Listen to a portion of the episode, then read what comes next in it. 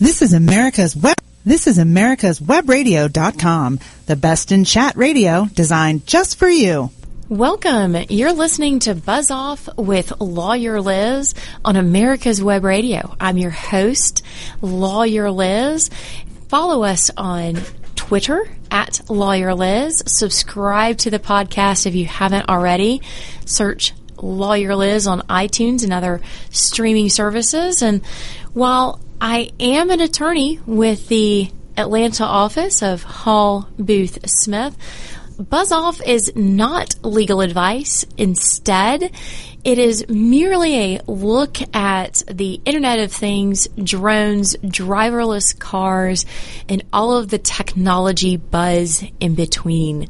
So, welcome. And as we've been talking about with the past couple of shows, we spent a little bit of time looking at elections, and then we talked with security expert Rob Graham on the DDoS attacks that, of course, crippled the internet or those who were playing around on various music streaming and other sites. But we had the elections come in and caused what best can be said as a seismic shift in, of all things, technology policy. So, where we're going today is talking a little bit about what's ahead and where do you go when an entire industry, save a couple of people, bet on the losing horse. And yeah, it's one thing when it's horse racing, but it's a whole other thing when that horse gets to select and craft.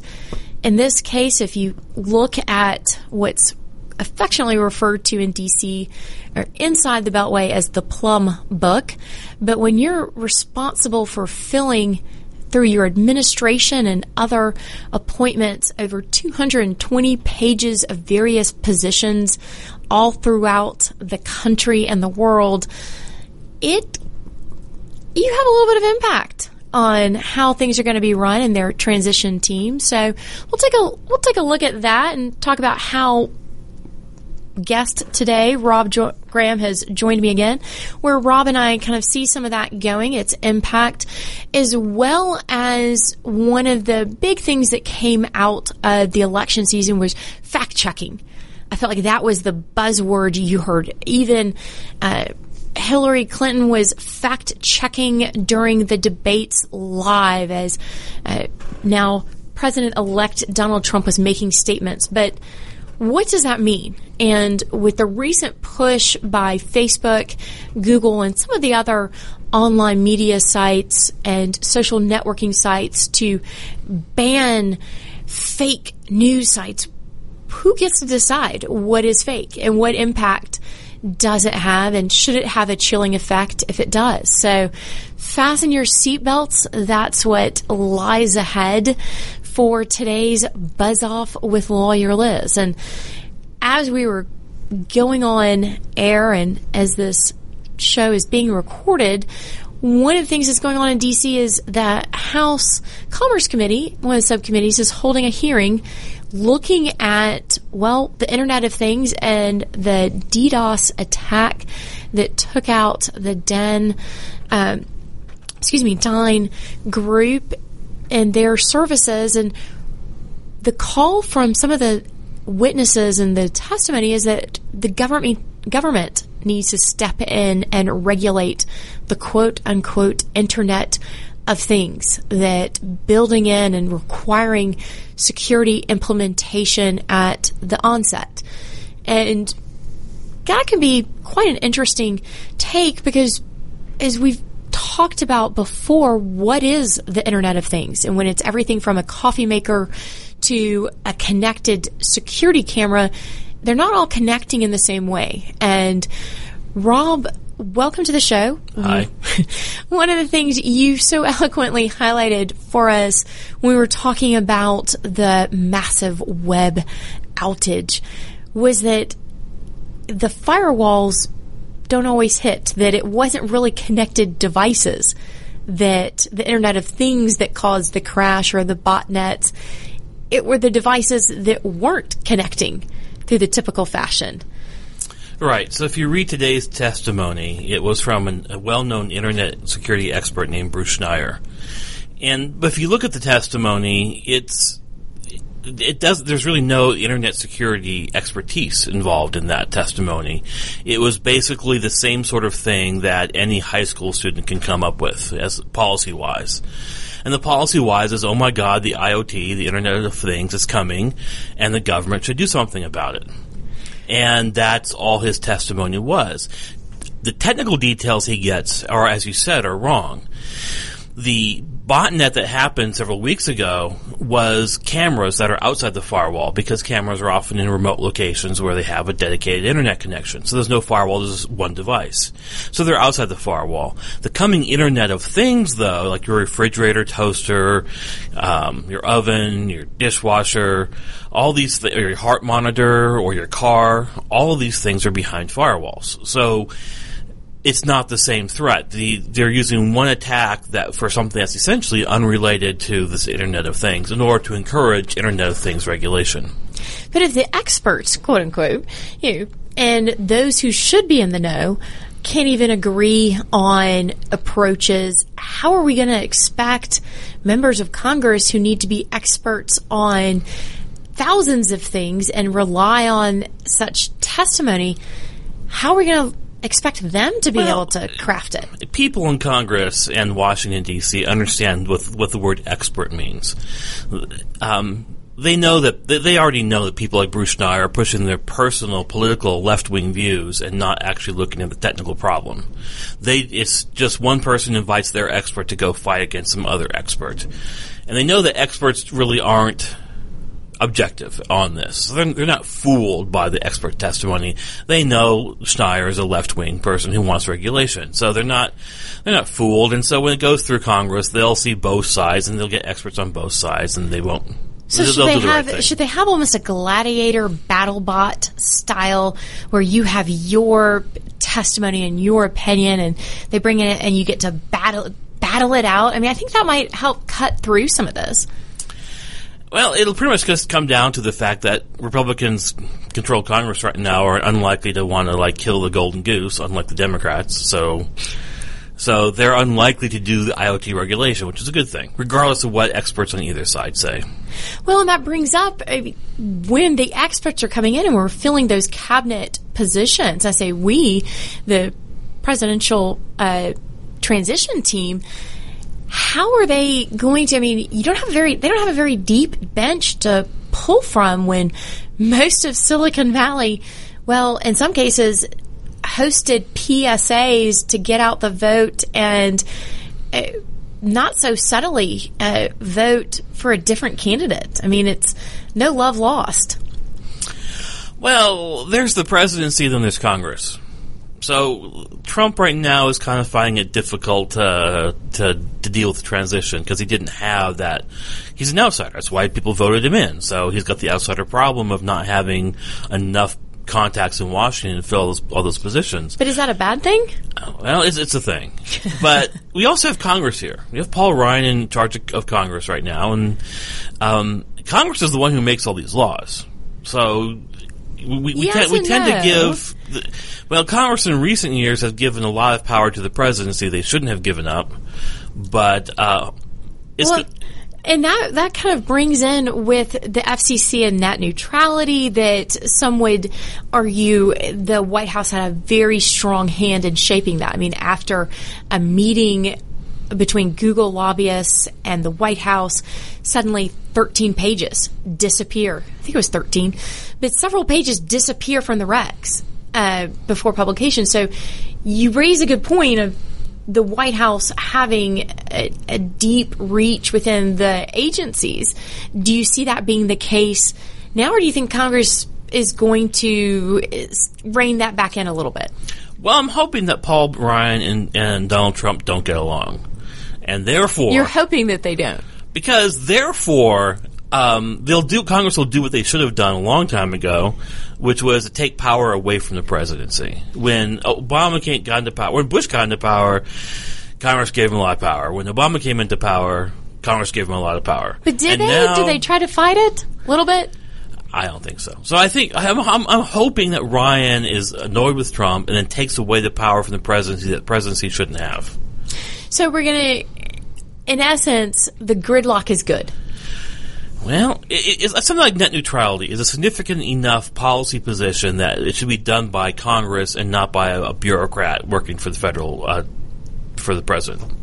Well, and with some of the information that was coming out into how some of the policy is crafted, and especially public opinion of the same, it's based on the information you have in front of you. And so, you, be it an expert providing opinion or the online research that you're conducting, your news feeds of various social media accounts, or I mean, I admittedly, I'll go to Twitter if I think something is happening to see what the masses are saying. And to some degree, you hope that I have not created an echo chamber, that I have allowed in or am going to unbiased media sources or other things, but that's not always apparent or the case.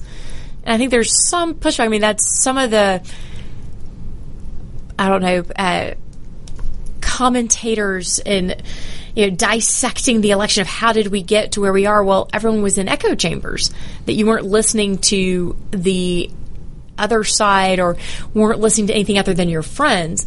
So if that's what I'm doing or that's how I'm receiving my information and my news, then is it a bad thing if Facebook and Twitter and some of the other sources limit or get rid of the fake news sites? Well, you know, I've been on the internet for a long time, and we won't discuss ages right now. But back in How the day, how long has it been? Did you have to use a tin can to dial up? Back in the day, we had this idealistic view. For those listening, Rob is very much rolling his eyes at me. So, mission accomplished and very early in the show. Excellent. So, we had this idealistic view of the internet would make information available to all. And that's not coming true these days. The information that people have is bad information.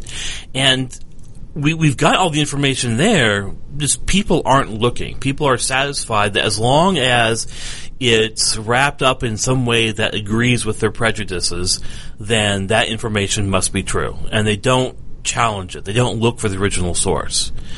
Um, and it's not a flaw of the what is now being called fake news sites, which means right wing news sites, by the way, because right wing is all fake and left wing is all true.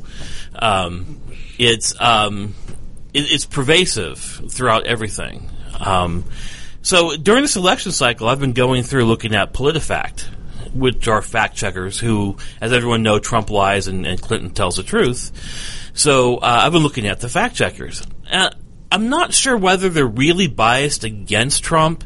They're just more biased against a certain version of where truth comes from.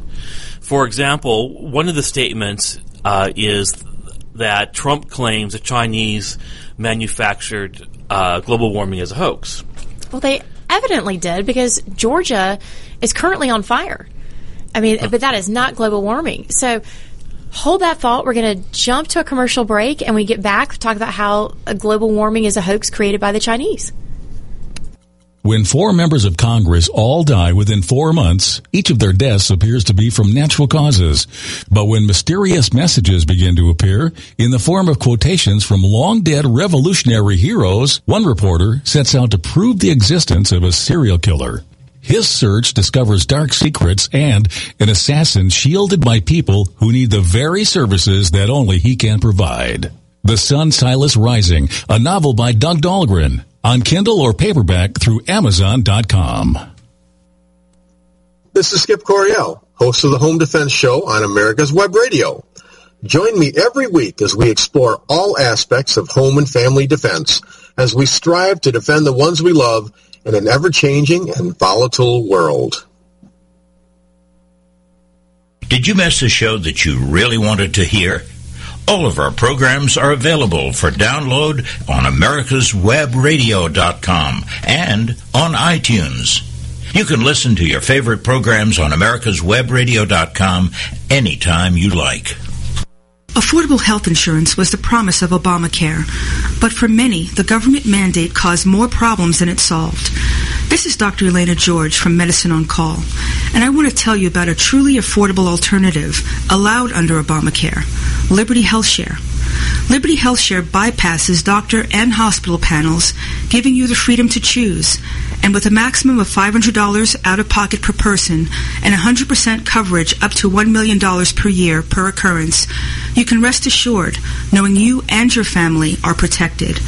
Coverage starts as low as $107 per month and also includes dental, vision, pharmacy, and holistic care.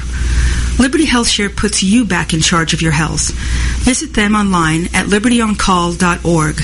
Again, for a true affordable alternative to Obamacare, visit libertyoncall.org or call toll free 1 800 714 6993 today. This is America's Webradio.com, the best in chat radio designed just for you.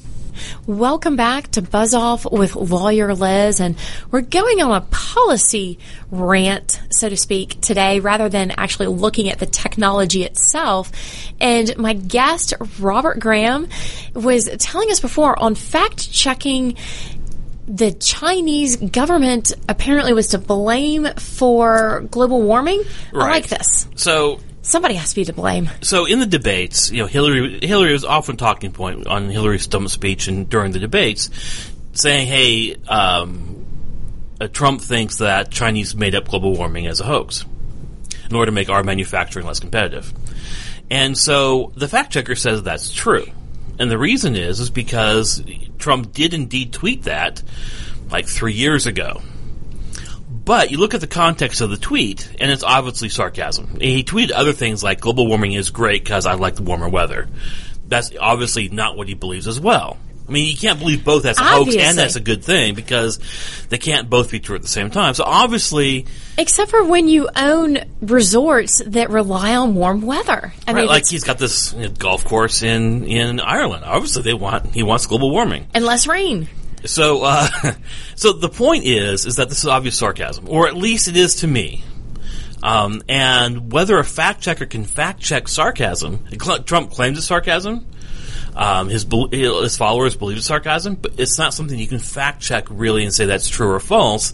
It's yeah, he made the tweet, but it's possibly sarcasm is all you can say about it. You can't say that it's true that Trump believes that global that the Chinese created this as a hoax. You mean he didn't have um, bracket sarcasm and br- close bracket in the tweet? Yeah, I never do that when I do my sarcastic tweets. So, But, Rob, we never take you seriously anyway. so the, my point is, is that we've gone down this idea of facts and truth, where there's no facts or truth to be found. Yes, I, I can say things about the unemployment statistics are 4.9 percent, blah blah blah. Those are numbers. We can fact check those. We can't fact check things like was was Trump sarcastic or serious about that tweet. Well, and one of the things that I found interesting is a reporter for, and I'm triple checking who, a correspondent for the Vice uh, series on HBO, uh, tweeted out uh, this morning when the show, or excuse me, the evening uh, prior, that said on the phone with Facebook PR, and they literally asked me, "quote What is truth?" end quote, which I think just perfectly highlights when the media is asking Facebook on their policy. Well, okay, the response is, "Well, what is truth?" Are we back to a definition of what is is? I mean, this is a repeat of a prior presidential. Uh, Well, tru- truth is is the facts that agree with you.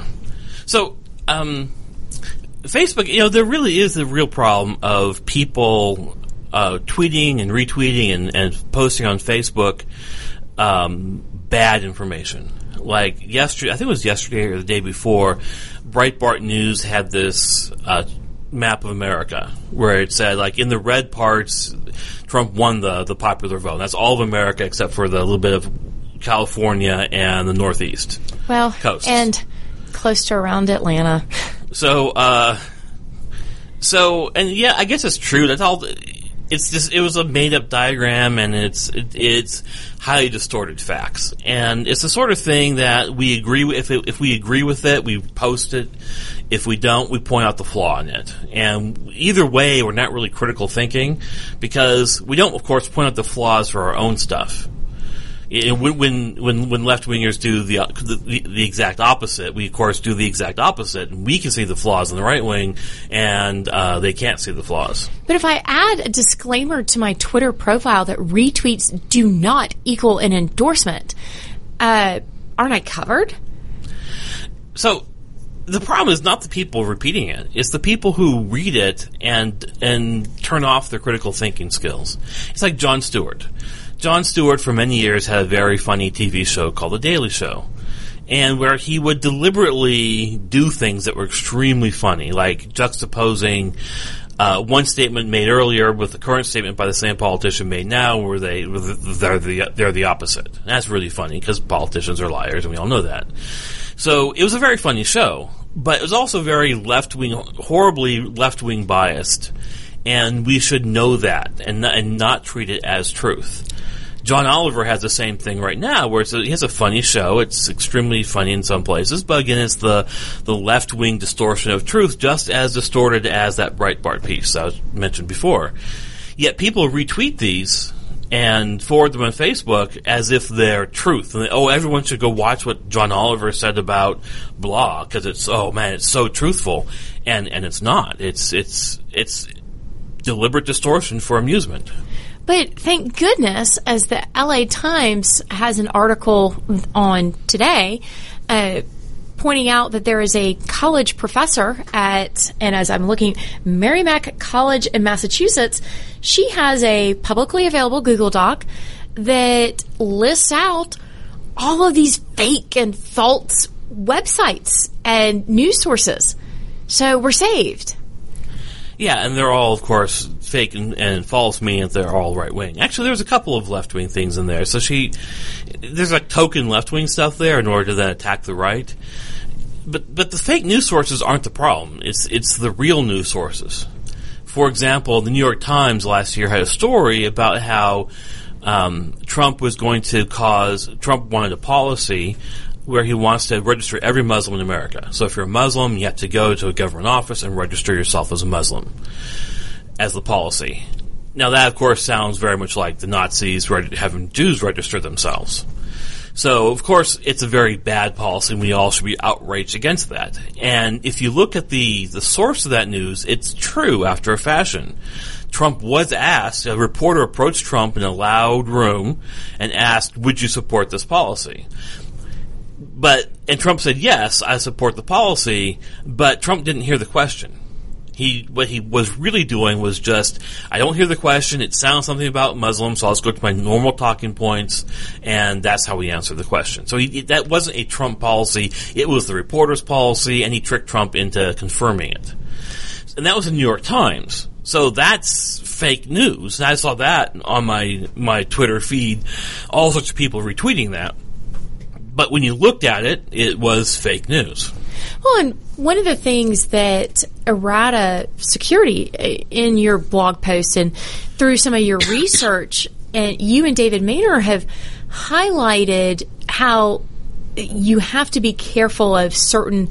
Uh, certain information when you're finding it online that oh well the IP address or different things can point different data points can be misleading. So, kind of falling into that, it's information sources matter. And being willing, because there was the map, and I don't know how many times I saw it retweeted and admittedly wrote an article about it that y'all kindly published saying, you know, oh, the, and I forget the hashtag, you know, Trump wins after the debate started in Russia and they posted to a, a, a, map that showed that all the network traffic was coming from Russian sources, and it was completely faked. The map itself, or the original site quoted to, does map some of that information, but even that information can be tricked. I mean, how do you decipher through all of that when you've done initial checks? It's a legitimate, they're citing a legitimate source, but the information has been falsified and then retweeted thousands upon thousands of times, the oops, my bad doesn't always get retweeted as much. Well, of course, corrections never get retweeted. Only the stuff that agrees with you gets retweeted, not the stuff that points you in error. So yeah, we do a lot of that. We look at the internet and, and, where sources come from on the internet, whether it's email headers or web logs or all sorts of stuff. Um, from our point of view, hacker attacks getting attributed to the right actor is, is a big thing that gets done wrong. Like um, Sony a couple years ago was was attacked by North Korea, and you look at that, and you look at, for example, the uh, reliable news source that the, of the New York Times. The New York Times quoted unnamed administration officials to, to promote the idea that it was North Korea to, that was to blame for the Sony attack. And what that really was was people inside the government, different departments jockeying against each other for funding. Wait, what, everyone wanted to be Beltway ballers? And it, it was Cyber Command that wanted more funding to accelerate their program. And so if North Korea is to blame, Cyber Command gets more money. It takes cash to be a baller. And so, um, and the New York Times goes along with this. The New York Times trades access for, uh, they'll, they'll prosecute the journalistic principles in order to get access to the right sources in Washington so they can create these stories that no one else can of senior administration, anonymous senior administration official says blah. And only they can write the stories because the senior administration officials know they can just pump propaganda through that channel. And that's the legitimate news source that creates then the story of North Korea has attacked Sony.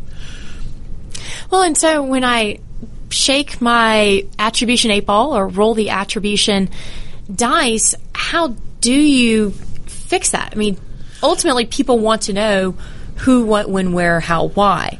Yeah, but but they can't know often. So, but that's not acceptable, Rob. We have to have someone to blame. We have to have a witch to burn. Right. And so the answer that we have in, in cybersecurity is that we look at the attribution and the answer we come up with is we don't know. And that's never an acceptable answer. And it's weird because we watch that even on the smallest data breach, a small company will help. They they got a website, their website hacked, and they want to know who. And they always have suspicion, like, well, it's maybe it's this guy, this former employee that we fired six months ago, or it's this competitor that we, really doesn't like us. And they find all sorts of information that leads in that direction, and it all looks very truth, but that's just it's this bias they have of confirmation bias. They see all the evidence that agrees with them, and none of the evidence that doesn't to to promote their pet theory, and then we find out later it's like no, some sysadmin made a mistake and reconfigured something wrong. That was that was the flaw, and it's not their pet conspiracy theory. So how do we battle confirmation bias in the context of people demanding that fake sites get taken down, or in this case, Google not you know take those fake sites out of their ad. Uh, metrics and try to fight the clickbait? Well, I think it's a good thing of Google to fight the clickbait, but that's going to be all clickbait. It's got to be redstate.com as well as um, BuzzFeed. You know, Buzz, there's no more clickbaity thing than, than BuzzFeed. But do they play a role? And so we're going to jump to a commercial break, and when we get back, you know, what do you do with the tabloid uh, magazines and those things? is there a purpose and should we control that? But you're listening to Buzz Off with Lawyer Liz on America's Web Radio. The disease of addiction is a life altering challenge, not just for the person suffering its effects, but also for the family and friends who support and love the one caught in its grasp. What should be the course of treatment? Who is the best person to render treatment? And what is the best place to go for the care that is needed? We know that you want answers to these and many more questions.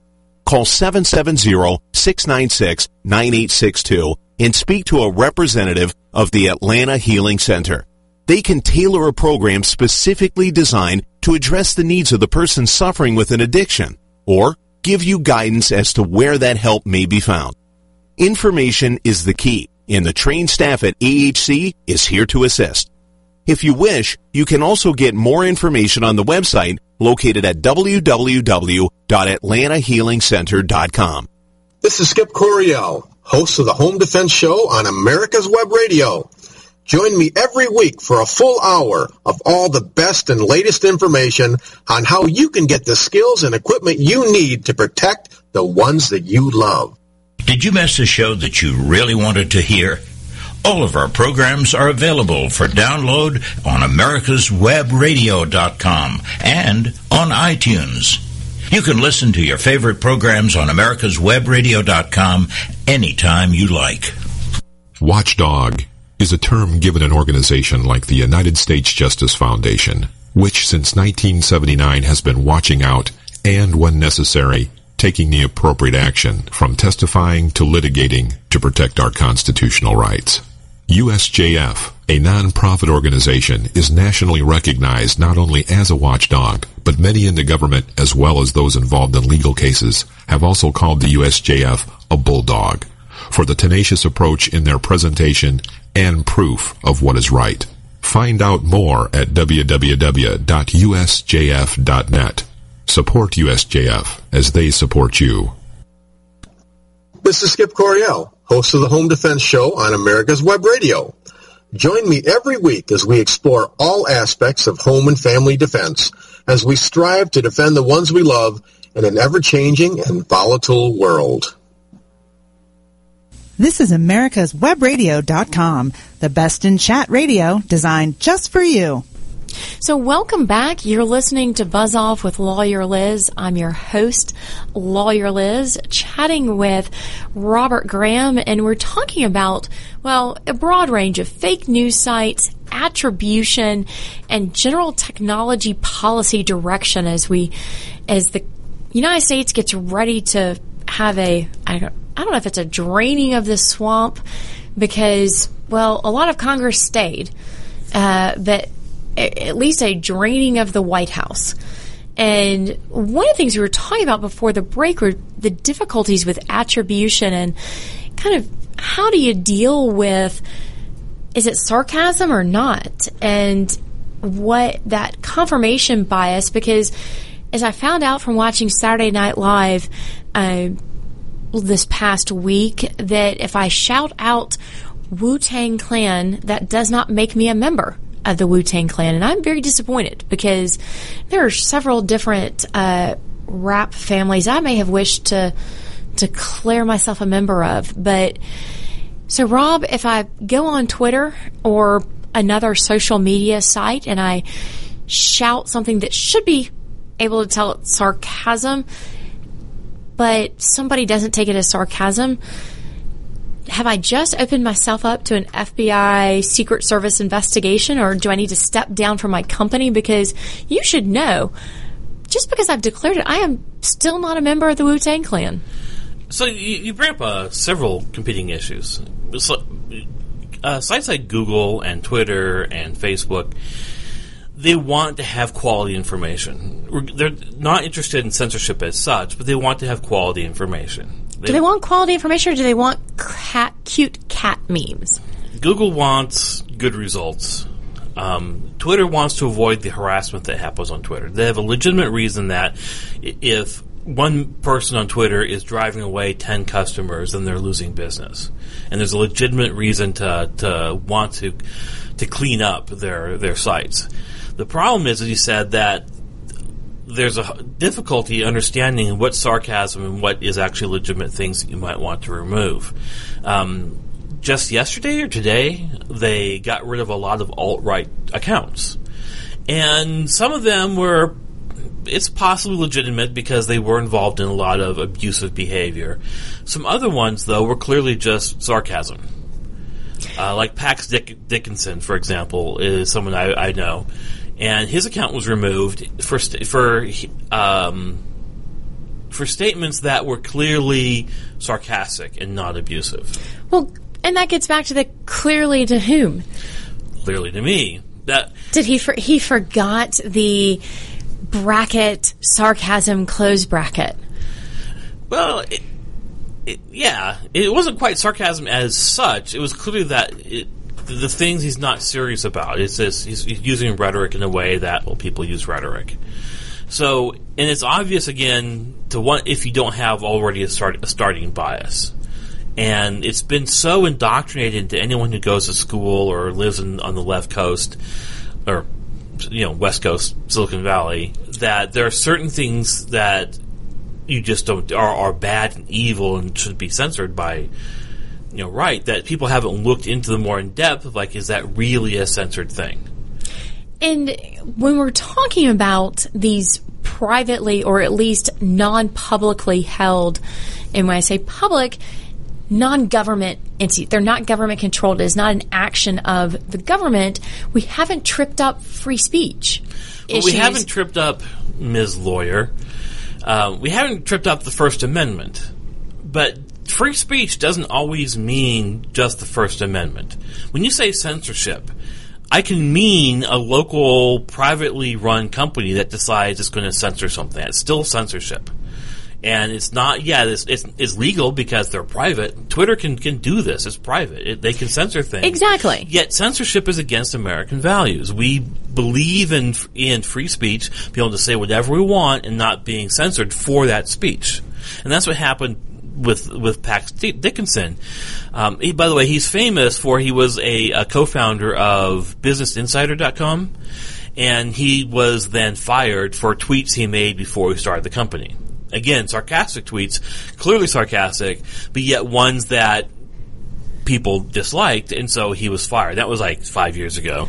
Should it make a difference if I go back and delete them or later retract them? Or, I mean, once it's out there, it's out there forever. Well, no. The, the, the correct solution is to fall on your sword and apologize and say how wrong you were, how you've gone to to left wing uh, uh, indoctrination, re education class. You've gone to Siberia, and been re educated, and now understand. Can those I was your, saying, can your, those, your faults. Can those classes be held in a tropical location with wine therapy? I mean, I think that would be Well, yes. If you're from Hollywood, yes.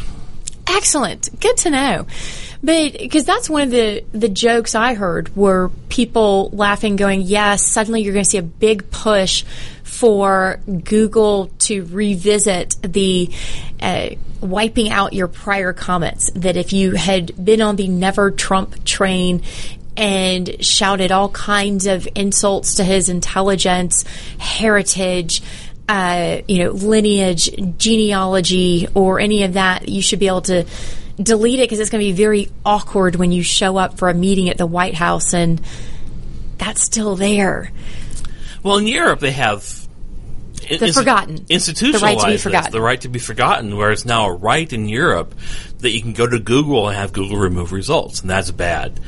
I personally was on the, was on the never Trump train and said bad things about Trump because I don't like him. and I expect that when I, if I ever go to Washington, like, you know, I have to go to some sort of cyber policy meeting in Washington, which I've gone to before under the Obama say, administration. Because yes, you have been one of the leading voices of sanity on some of these cyber policies. So what you're saying is we're screwed. Well, I never liked Obama either, and it's quite clear that I'm a Republican. So, so they they There's hope. they excuse me for, for, for opposing Obama. I, if Trump stays at a high level and doesn't get involved in the bureaucracy, then they'll still be the same way in Washington. Hopefully, the next time I go. Oh no, you're on a list, Rob. It is. Gosh, what are we going to do? But do you have a right to have that be forgotten? Of course not. And should some of these CEOs or in some cases Hollywood actors and actresses who have promised to quote unquote move out of the country, you know, move to Hawaii now that Trump is in office, eh, do we hold them responsible for that or couldn't you tell that was sarcasm? Well, some people we do have to hold responsible. CEOs are they don't have private opinions. If you're an employee of a company, yes, you have a private opinion. You don't speak for the company, and you can say that as part of your Twitter feed. If you're the CEO of a company, though, you have a duty to the company. You no longer are a private citizen that has no relationship to the company. You can just get hired and fired or whatever. You now represent the company. You are the company. It can be assumed any opinion you have is your company policy. Uh, that, that's what having an O on your name means as an officer is like officer means duty. You have duties that just the normal rank and file do not have. And it's just one thing that kind of bothers me about the left wing is they do have the idea that CEOs are just some sort of drone class that just sort of sits on the top of the hierarchy and gets all the benefits and has no costs or no no duties to their their activities. In fact, don't you have insurance to cover what, you know, missteps of your board or your officers? Yeah. So, so no, but, should just, I be upping my? If I'm a company, am I upping my uh, directors and officers policies? Or do I clarify? Do I have meetings with them to say, guys, as a, and gals, as a reminder? They shouldn't need a reminder. They should know their duty already, or they're not officer material. Well, we, have we, seen this pattern. By the way, in my, in my own industry, we've seen uh, people pursue their own personal agendas as officers of companies and gotten fired for it. And people complain like, "Oh my God, Microsoft is cracking down on the security expert for saying bad things about Microsoft." No, they were an officer of a company. They got fired because they were saying bad things about their largest customer. Well, and that is a good point.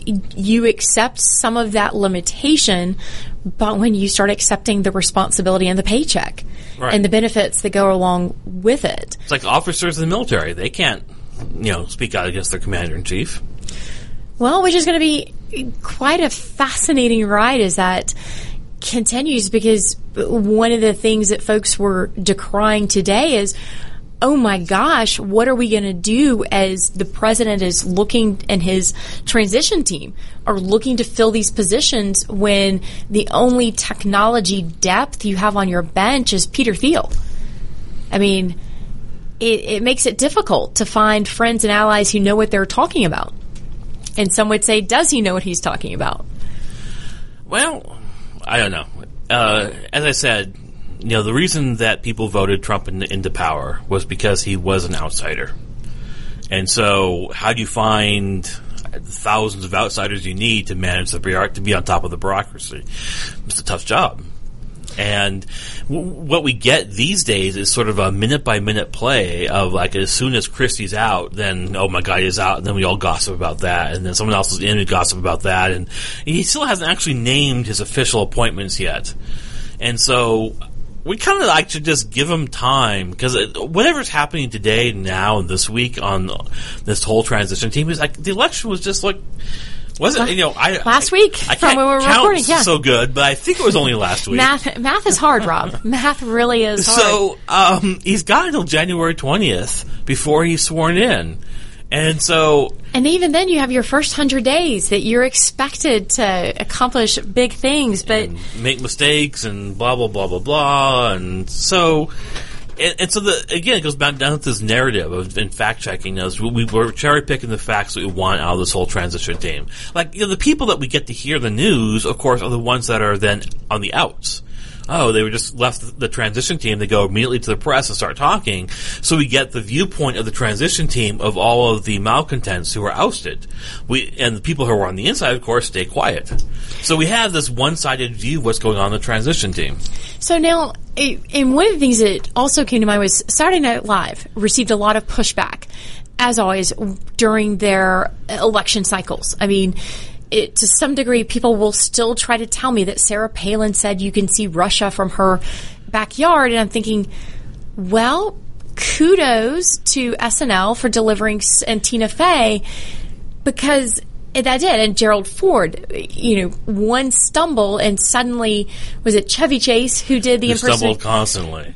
Constantly. And you saw some pushback in their portrayals of Hillary and certainly in, you know, portraying Donald Trump, but is there some liability? Should there be? I mean, from a lawyer, I'm always thinking, okay, who's going to get sued? Who who did this? Who did that? And is there if you get your Twitter account removed because you've been flagged as fake news or offensive? Is there some recourse if that was an income stream or how you you know, build your public profile and persona and suddenly your revenue starts taking a hit because they've flagged you as offensive or uh, fake news, should you be able to sue, or is that the risk of doing business on an open platform like Google that? Gets sued all, Google gets sued all the time when people are unhappy with their search results. Like one day they're up on the top of the search results, and they're, and they're trying to game the system. They hire these search en- these search engine optimizations. Well, I was gonna say we're gonna have to game the system right after this commercial so, break as a commercial break. Whether cruising the strip in a 57 Chevy or taking the family on a vacation in a 71 Oldsmobile Vista Cruiser, you need to tune in to Classic Cars with Steve Ronaldo and Jim Weber every Saturday from 8 to 9 a.m. on americaswebradio.com. Affordable health insurance was the promise of Obamacare, but for many, the government mandate caused more problems than it solved. This is Dr. Elena George from Medicine on Call, and I want to tell you about a truly affordable alternative allowed under Obamacare, Liberty Health Share. Liberty Health Share bypasses doctor and hospital panels, giving you the freedom to choose. And with a maximum of $500 out of pocket per person and 100% coverage up to $1 million per year per occurrence, you can rest assured knowing you and your family are protected. Coverage starts as low as $107 per month and also includes dental, vision, pharmacy, and holistic care. Liberty HealthShare puts you back in charge of your health. Visit them online at libertyoncall.org.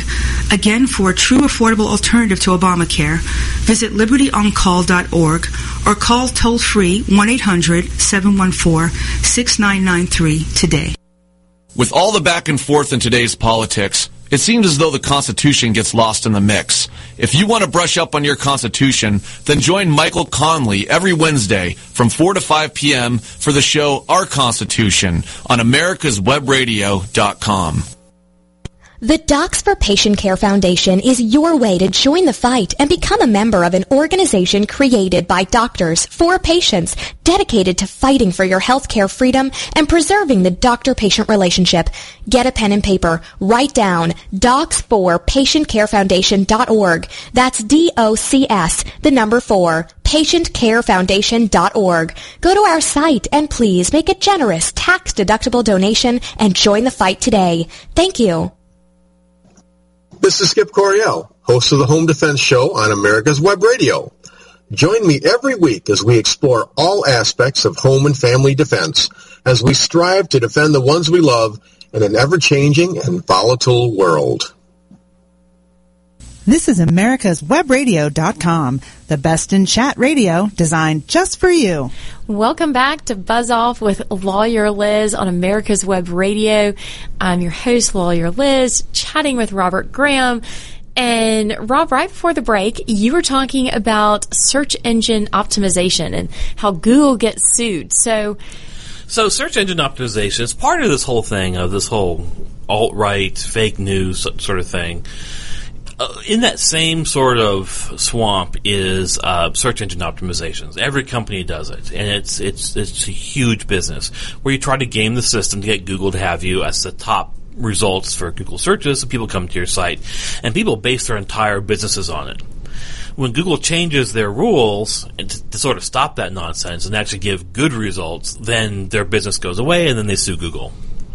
Well, and so with some of these companies for or websites that perhaps are listed on this professor's uh, list, if such a list becomes taken as gospel, what happens then? Do they have recourse against the professor?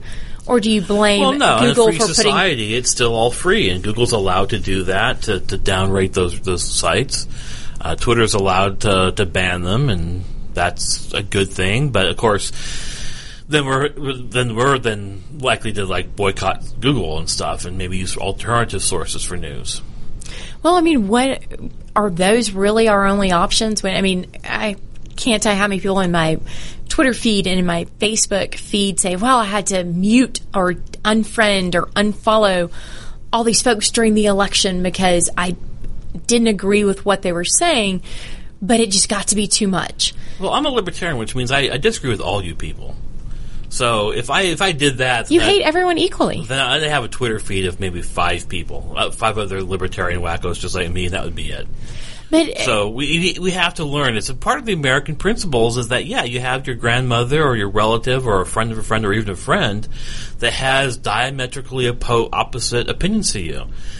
Deal with it and accept them as a reasonable person. You know, everyone is reasonable. We have this um, notion now that one it's one half of the country is virtuous and pure and wonderful, and the other half is just a bunch of villains that we just cannot tolerate.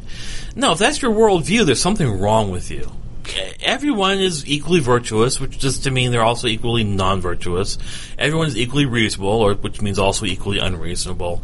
And if you can't get along with someone with diametrically opposed, opposite political views, then it's your problem and not theirs. You shouldn't be tw- uh, unfollowing them. You should be unfollowing the universe. Well, and it, it comes into kind of circling back to what we were talking about at the beginning of this show is where does the government role fall in? Where does regulation, which is forced compliance, forcing you to be nice to your neighbor, perhaps against your will, or forcing you to fact check or question. But where does that role play into technology that isn't always black or white and that attribution is hard? Well, as a libertarian, as I said, m- my view is that the government should stay out of that. So, government, you they, they want to pass all sorts of anti-bullying laws, anti-cyberbullying laws. Well, what's cyberbullying? Well, you know, that's free speech most of the time. I say you can't legislate stupid. The thing is, is that everything that you have, like, there's some legitimate cyberbullying that goes on, and that you know, because kids are really kids are awful people, and so. Uh, They're little tyrants. they're, they're little tyrants. They're just really, really nasty. Yeah, your own kids are like, you know, smiling and cute and huggable. I'll say, with the exception of my niece and nephew, who are the most precious and my similar. Niece, my nieces are the most precious people in the world, but I know that they're but they're teenagers, and I know that actually in school they're just awful people. um, and so uh, there's legitimate things that that you know schools need to crack down on and stuff. But uh, when I was a kid, I was taught that. Um, Sticks and stones may break my bones, but names will never hurt me. I came home crying one day from school because some kid called me a name. And that's what my mom told me. And I was so hurt because why didn't my mom take my side on this and, and know that I'm good and that whoever that, that person said the bad thing was a bad person? But that's the solution we need to a lot of these problems is that instead of getting butthurt over all this stuff is, is to ignore it. Focus on the real problems when, when sticks and stones, when people are shooting people or beating them up. Those are the issues we need to solve. So suck it up, Buttercup. There's uh, still Te- a lot of teach children to be to empower themselves to ignore things rather than teaching them to be victims. or find ways that if you disagree perhaps with the or with security measures putting in and holding companies liable through other means not necessarily regulatory rules but letting them know if you overlooked something that you could be sued for it Well, see, that's that, that's actually a, a wholly separate issue. Like back to the IoT things. Most IoT devices that you get these days are white boxed, which means they, they don't have a brand on them. There is no vendor to go after to go sue. They were produced by some fly by night uh, Chinese company who then shipped a whole bunch of boxes over to some random fly by night U.S. retailer who opened an account with Amazon to, so that the orders are all taken through Amazon.com so you can search for it, find it, buy it, and pay them. And then six months from now, that retailer's gone, that Chinese company is gone, but you've got this white box device. so what do you do So, so after this camera thing where they took down this whole DDoS took down Dyn, I went and bought a bunch of uh, video cameras. All, the ones that you sort of attach to your network that are surveillance cameras that record the video of people coming to your door and stuff. I got a whole bunch of them. And they're all white box company that you, you, you can't sell, you can't regulate, you can't do anything. So what is the so then how do you address the issue that came up where through the botnets it caused you know how do we prevent this from happening again? Well, you, you ignore that issue because you can't solve it. The only way to do that is just to kill the entire market of cheap electronic devices. If you don't want cheap electronic devices anymore, then then then it's okay, I guess. But if you if you want only GE providing you the, the latest refrigerator that's 20 years out of date in terms of technology the rest of the country the rest of the world is having, th- that's what yeah, if that's okay with you, then regulating this is okay. But you can't assume the other side is assume that if the government does nothing, the problem doesn't get solved. That's a wrong assumption. We already have solved that botnet problem. We solved it in two ways or three ways. One way is that Dyn has changed their network infrastructure. They can now handle a, a DDoS of that size. If they if that attack had happened again, they would not be affected. Number two is hack that the reason that botnet got so big to do that much power is because one hacker created some new technique that had never been seen before and used it very quickly to build the botnet. Now that's known, you have all the other hackers in the world, all these other hacker groups and state actors and everyone else is using the same technique to build the botnet. And what happens is these machines, they can't be, um, no permanent changes can be made to them. So every time they reboot, they're back to their original factory settings. And so uh, every time they reboot, then all these different hackers rush to take over that device in order to put their botnet. The the consequence of that is all these botnets now are getting smaller. You had one large botnet that has now it's over time it keeps getting smaller and smaller and It's been smaller burned. as has been burned and all these other botnets get bigger so no botnet now is big enough to cause that same attack that happened against Dyn. So basically, the industry will solve the problem itself if you give it the latitude to do so Right. and the incentive, be it a have- financial. they have the incentive. Dyn lost a lot of business. A lot of companies Exactly. that were Dyn customers went to Amazon or Google to do their DNS hosting because Amazon and Google can handle it better. Uh, the DDoS attacks. So they lost a lot of business. They have the business incentives. You know, there's this concept, I don't know if you've heard of it, it's called the free market, where things like that happen. But nothing is ever free. Problems solve themselves if you let them. If government just doesn't do anything, the problem the problems go. There are people have incentives to solve them, and they, they, they get solved.